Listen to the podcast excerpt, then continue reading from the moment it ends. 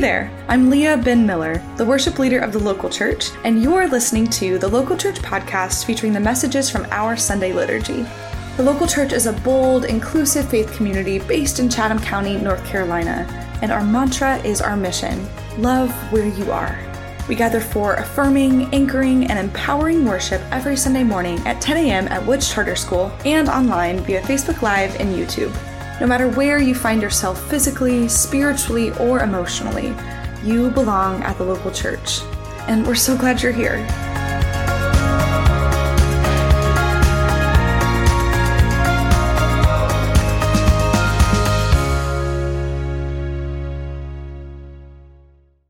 Our scripture reading this morning is from the Gospel according to Matthew, chapter 28, verses 16 through 20. Now the eleven disciples went to Galilee, to the mountain to which Jesus had directed them. When they saw him, they worshipped him, but they doubted. And Jesus came and said to them, All authority in heaven and on earth has been given to me. Go therefore and make disciples of all nations, baptizing them in the name of the Father, and of the Son, and of the Holy Spirit and teaching them to obey everything that I have commanded you. And remember, I am always with, I am with you always to the end of the age. This is the word of God for all God's creation. Thanks be to God. Holy Spirit, you are welcome here. Come flood this place and fill the atmosphere. Is your glory, God, is what our hearts long for. To be overcome by your presence, Lord.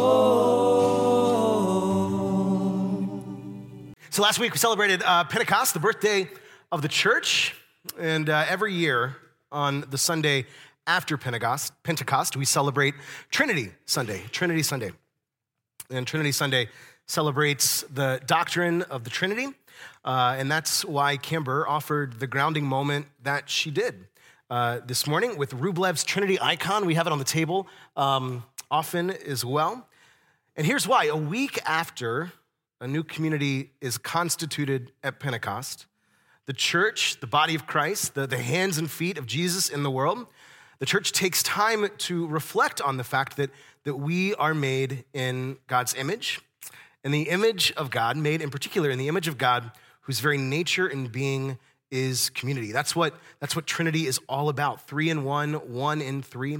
I preached on Trinity last summer for our Ask Us Anything series. It was last August. And, and so if you missed it, you can catch up on the podcast. I'm not going to repeat everything, but I am going to share a couple of key takeaways um, about Trinity by way of introduction and sort of setting our foundation for this morning.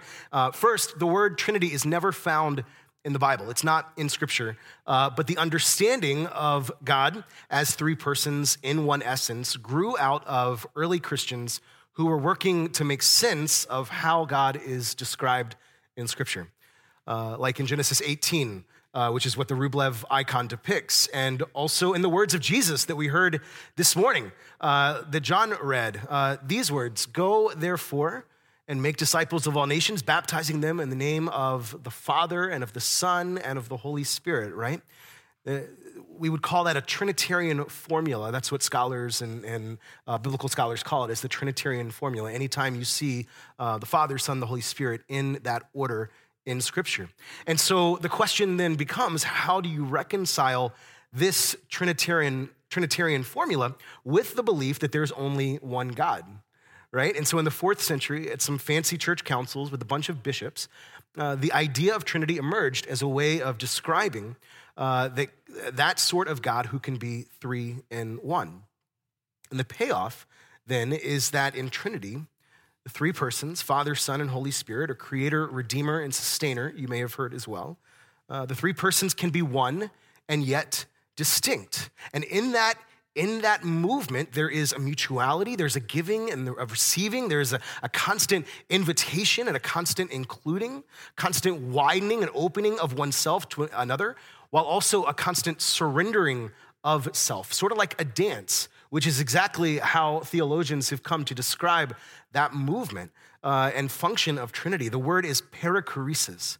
Perichoresis, uh, which literally means to dance around. Peri, around, choresis, like choreography, dancing, to dance around. And if it's all a little more, uh, a little too complex to understand, uh, you're in excellent company.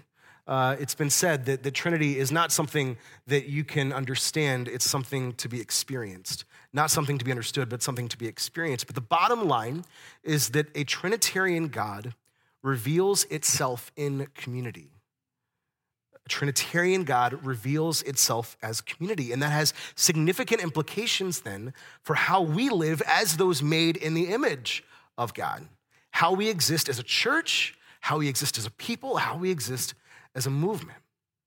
But coming to experience and know God as Trinity also offers a corrective for a church that has historically and often missed the mark. How are we doing? You with me? You with me? I didn't lose you with Trinity? Okay, good.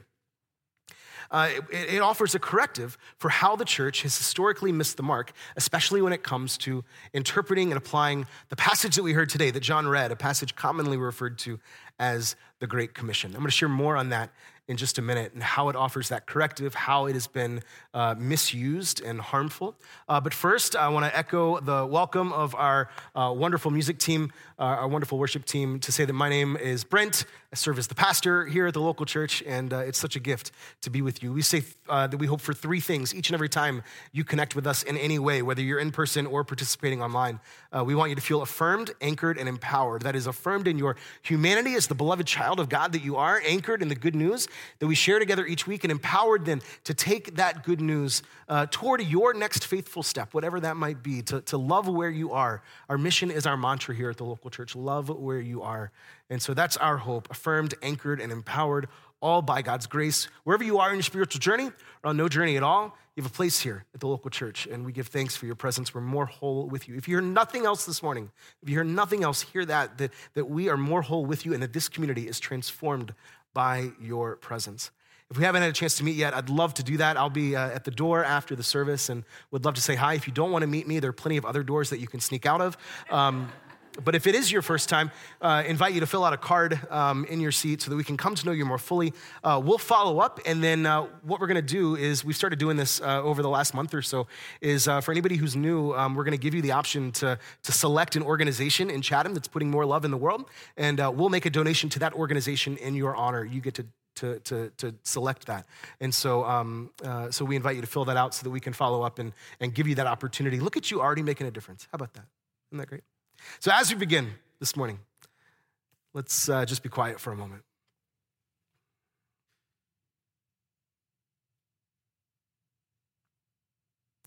Holy God, Holy One, Holy Three.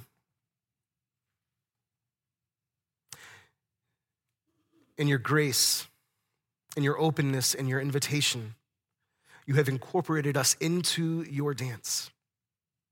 A dance of love, a dance of creativity, a dance of delight, a dance of divinity.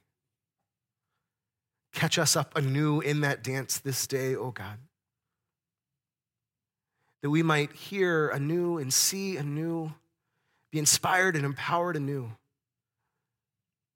to be open ourselves, to take that dance into all of creation. Inspire us, enliven us by your Spirit Oh, God. Amen. So, in today's passage, we encounter Jesus and the disciples. He's been uh, raised, and the 11 disciples meet Jesus on this mountain where he's told them to go. And, and Matthew says that when they see him, they worshiped him, but some doubted, which I love, by the way. I, I, I find it permission giving to ask questions and explore and examine the faith. I find comfort and camaraderie that even there, even with Jesus right in front of the faces of his closest friends and followers, some still doubted. Permission giving to ask questions, to explore and examine and take uh, uh, uh, continued steps toward uh, the God of love. And then Jesus says to them, All authority in heaven and on earth has been given to me. And so go, therefore, and make disciples of all nations, baptizing them in the name of the Father and of the Son and of the Holy Spirit, and teaching them to obey everything that I have commanded you. And remember that I am with you always to the end of the age. And that's how Matthew's gospel ends. That's how Matthew's biography of Jesus, it just It just ends there, fade to black, these beautiful words of Jesus. These words have come to be called the Great Commission. Maybe you've uh, heard it before, the Great Commission. The word commission literally means sent with, sent with, co mission. Co mission. Mission means sent, co, together, right? So sent with. Um, and so maybe you've heard these words of the Great Commission before. Maybe you've had them on the back of a mission trip t shirt uh, at one point in your life? Anybody? Um, but, uh, but the Great Commission in Matthew wasn't always called the Great Commission. Here's a little history. It wasn't until the year 1792 when a man named William Carey read through Matthew's gospel, came upon this passage and found himself somewhat disgusted uh, by what wasn't happening, by how this mission wasn't being lived out in his view. And in a piece of writing called, and I'm not making this up, an inquiry into the obligations of Christians to use means for the conversion of the heathens. In this work, William Carey wrote this Multitudes sit at ease and give themselves no concern about the far greater part of their fellow sinners who to this day are lost in ignorance and idolatry. Sounds fun, right? And so it's in this work that William Carey coins the term the Great Commission to describe these words from Jesus about going and making disciples of all nations and baptizing them and teaching them to obey. And this, this, uh, this, this process, this, this idea should raise some questions for us, uh, for the disciples, and for us. Jesus' words should raise some questions. Uh, uh among others, what does it mean to make disciples? And what does it mean to make disciples of all nations? What's Jesus getting at here? And the difficult reality is that because of a particular way of responding to these questions, immense harm has been done in the name of Jesus, in the name of making disciples. Because remember what's happening in the late 1700s? You've got the exploration of new lands and new worlds. You've also got the Industrial Revolution coming online. And it makes for this perfect storm in which white Europeans show up in these new places. God's providence they believe, and they begin to ask a particular question Who am I? Who am I? Who am I here in this new place among this new people, among these creatures that I've never seen before? Can you imagine? And this isn't necessarily a bad question. It's a good question. Who am I? But the trouble, the trouble comes when they begin to answer this question alone, without the voice and witness of those that they've encountered. The trouble comes when they begin to unilaterally categorize and compartmentalize and isolate everything and everyone else that doesn't look like them or talk like them or act like them, centering themselves in their own experience. And because they are there on a mission, the task of making disciples for these white Europeans comes to mean fashioning or cultivating a people, sinners lost in ignorance and idolatry, as Carey might say, fashioning these people to become just like them and their understanding of Christianity. Rubber stamps cookie cutter Christians right off the production line. That's the Industrial Revolution influence there. Often without regard for the other's culture or history or humanity or gifts, God given gifts or voice. There's no mutuality, there's no selflessness, there's no invitation, there's no concern for the other. And we know what happened, don't we? Abuse, coercion, manipulation, violence, and death, all in the name of Jesus. It's had its benefits for the missionaries. You can't lose sight of that power, land, privilege. And so it persisted, all in the name of Christian mission, making disciples of all nations. Here's how the late Desmond Tutu described what happened when colonial Christianity came to Africa. He said, When the missionaries came to Africa, they had the Bible, we had the land. They said, Let us pray. We closed our eyes. When we opened them, we had the Bible and they had the land. I think it's important to be honest about how this passage has been used and misused. The Great Commission has been used to encourage colonization, coerced conversion indoctrination. We have to try, we don't have to try to explain it away or sweep it under the rug. We, we can call it what it is, and we can also what, call it what it's not, which is decidedly not God's mission of healing, reconciliation, and restoration and mending for a wounded world. But this didn't just happen then. I talked a few weeks ago about how in high school on a mission trip in New York City, we were tasked with standing on street corners asking people if they had Jesus in their hearts without any regard for who we were talking to or their story or their background, their, their God given gifts and the like. And this continues in a number of Christian circles today with messages like you can't be XYZ and Christian, conform or be cut off.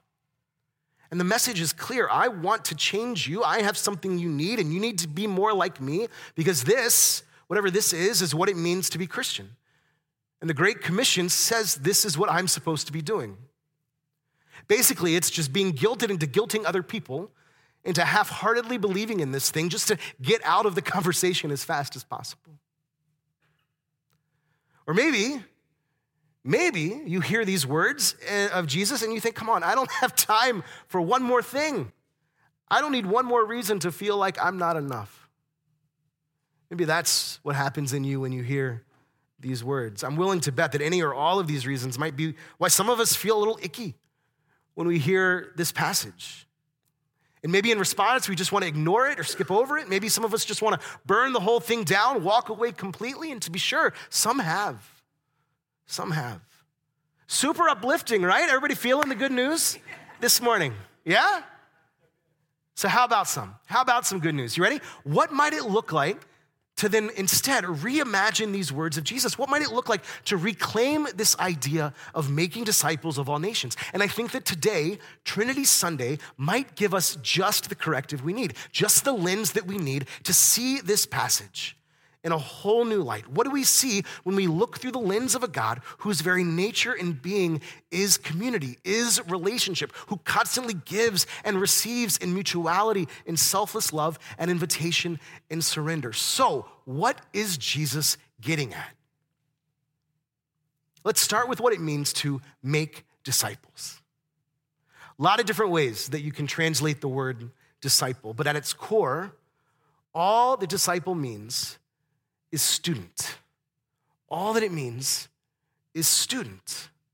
Go make students, Jesus says. And notice that he doesn't say, go be teachers, go be rabbis, go be gatekeepers. There's only one teacher, and that's Jesus. And so, what Jesus is getting at here is that the best way to learn, the best way to be a student, is to be a student together. Go learn in community and practice what you're learning together. It's not about transa- transaction or production or conformity, it's about relationship. It's why no one learns how to play piano just by watching a bunch of YouTube videos and then sitting down at a piano to bust out some Rachmaninoff, right? That's not how it works. It's why school on Zoom didn't work and why it was so challenging for so many. We learn best when we're with other people when we're learning together, when we're students together. And so when Jesus says, go make disciples, he's just really saying, you're a student, find some other students, and be students together. That's it. What then does it mean to make disciples of all nations? As we've noted, some have taken this to imply that Jesus' message needs to be spread far and wide by any means necessary. Conquest, if that's what it takes. But what's important to remember is that Matthew is writing here to a particularly Jewish audience, one that has particular beliefs and understandings about who could be included as God's people and who couldn't. And so when Jesus says, make disciples of all nations, it's not a directive for conquest or colonialization. As much as it is a radical invitation to widen the circle. It's about tearing down walls and blurring lines, as if to say, those things that you thought kept you out before, they don't matter anymore. Everyone can be included. The way of the student, being a student of the way, isn't an exclusive club. There's no private lounge. You don't need a member- membership. All nations implies that anyone can be a student, regardless of, of where they're from or what language they speak, any creed they adhere to. Anyone from any nation is included. And if that isn't clear enough, this point is hammered home when Jesus tells them to baptize Baptize them in the name of the Father and of the Son and of the Holy Spirit, in the name of Trinity, right? Christians didn't invent baptism. Baptism was a part of the, the Jewish faith and functioned as a sort of cleansing ritual. But when Jesus is baptized by John in the Jordan, it takes on a new and expansive meaning. For Jesus, it's an affirmation of his identity. A voice from heaven says, You are my son, the beloved, and you I am well pleased. And in the same way, baptism functions as an acknowledgement of God's love for them too. A love that can be earned or taken or purchased. And it's also an initiation, an incorporation into a new family. Again, it's about inclusion and God's acceptance and love, period. Full stop. Nothing to earn, no script to memorize, not, no to do list to stress over, no doctrine to regurgitate. It's just the wild and ridiculous and overwhelming love of a God whose arms are open wide, an inclusive and inviting love that's worth sharing and receiving, a love that finds its most pure expression when met in another when activated in another, in community, in relationship. Earlier this week, I was uh, talking to a new church planter friend. We were comparing notes and uh, talking about our respective churches and, and our dreams for, uh, for the places we serve. And, and he told me that his hope for their church, after I went, he went second. He told me his hope for his church isn't to have a lot of people or a big budget. It's not to have a bunch of full time staff members and uh, uh, with lots of mission work that makes an exponential impact on the community. I said, It's not. Go on, tell me more, right? He said, What I tell our folks is, we just want you to be friends with each other. We just want you to be friends with each other. That's it. It's the dream. And I kind of love it. It struck me, actually, that becoming a community of friends is how all of those other things might happen. And looking through the lens of Trinity, a God whose very nature and being is community, is relationship, I've got to believe that it's what Jesus meant when he said, Make disciples of all nations, baptizing them in the name of the Father and of the Son and of the Holy Spirit. Just go and be friends, learn together grow together, share and play together, delight together, because friendship, true friendship, isn't transactional. It's not coercive, it's not manipulative, it doesn't insist on its own way, it's not controlling or abusive or shame inducing. Instead, I've heard it said that close friendship is made up of three things somebody to talk to, somebody to depend on, somebody to enjoy. Somebody to talk to, depend on, and enjoy. And now some may, may critique and say that this is a, a watered down gospel or this somehow diminishes the costliness of discipleship. And I think that's a fair question, but, but I think in response, I might ask you ever tried friendship? It's hard, right? It's risky, it's messy, but it's so worth it. There's a give and a take, a mutuality. It opens oneself to the possibility of another. I like how uh, Paul, uh, theologian Paul Wadell puts it. He says that true friendships are not relationships we control, but adventures that we enter into. This is what Jesus sends his disciples toward friendship. Friendship. this is what it means to go and make disciples of all nations. It's to make friends, all kinds of friends, receiving and then pouring out the love of God just like Trinity, because this is who God is the very nature and being of God, who is relationship. Yeah, amen. And it's who we are at our most alive as well. So, this is my prayer for you, my friends. If you've been on the receiving end of Christian coercion, made to feel less than, in the name of Jesus, I pray that you will know your worth and feel your worth, that God delights in you, loves you, enjoys you, and calls you good, period. If you ever read the Great Commission and felt guilty or ashamed because it felt like you weren't doing enough, I hope you'll find peace in this newfound truth that you are enough, period. If you've ever been intimidated by what it means to go and make disciples, I pray that you will open yourself to the real, to the adventure of real, authentic friendship, that you'll experience the rush of connection mutuality and opening and surrender and someone to talk to, depend on, and enjoy. And I pray that we, not just you and me, but all of us here, will become friends. Not only because in so doing we're most fully living into the triune God of community and who God created us to be, but because, as theologian and author Diana Butler Bass has put it, Friendship isn't just good for friends, friendship is good for the world. In the name of our triune God, who is community, who is friendship. Amen. If you love what you hear, share this episode or send it to someone who could use a little good news this week. We'd also love for you to leave us a rating or review on Apple Podcasts, Spotify, or wherever you listen. It's an easy way to share the love. You can learn more about the local church at our website, growlocal.church, or just come see us one week. Thanks for listening and love where you are.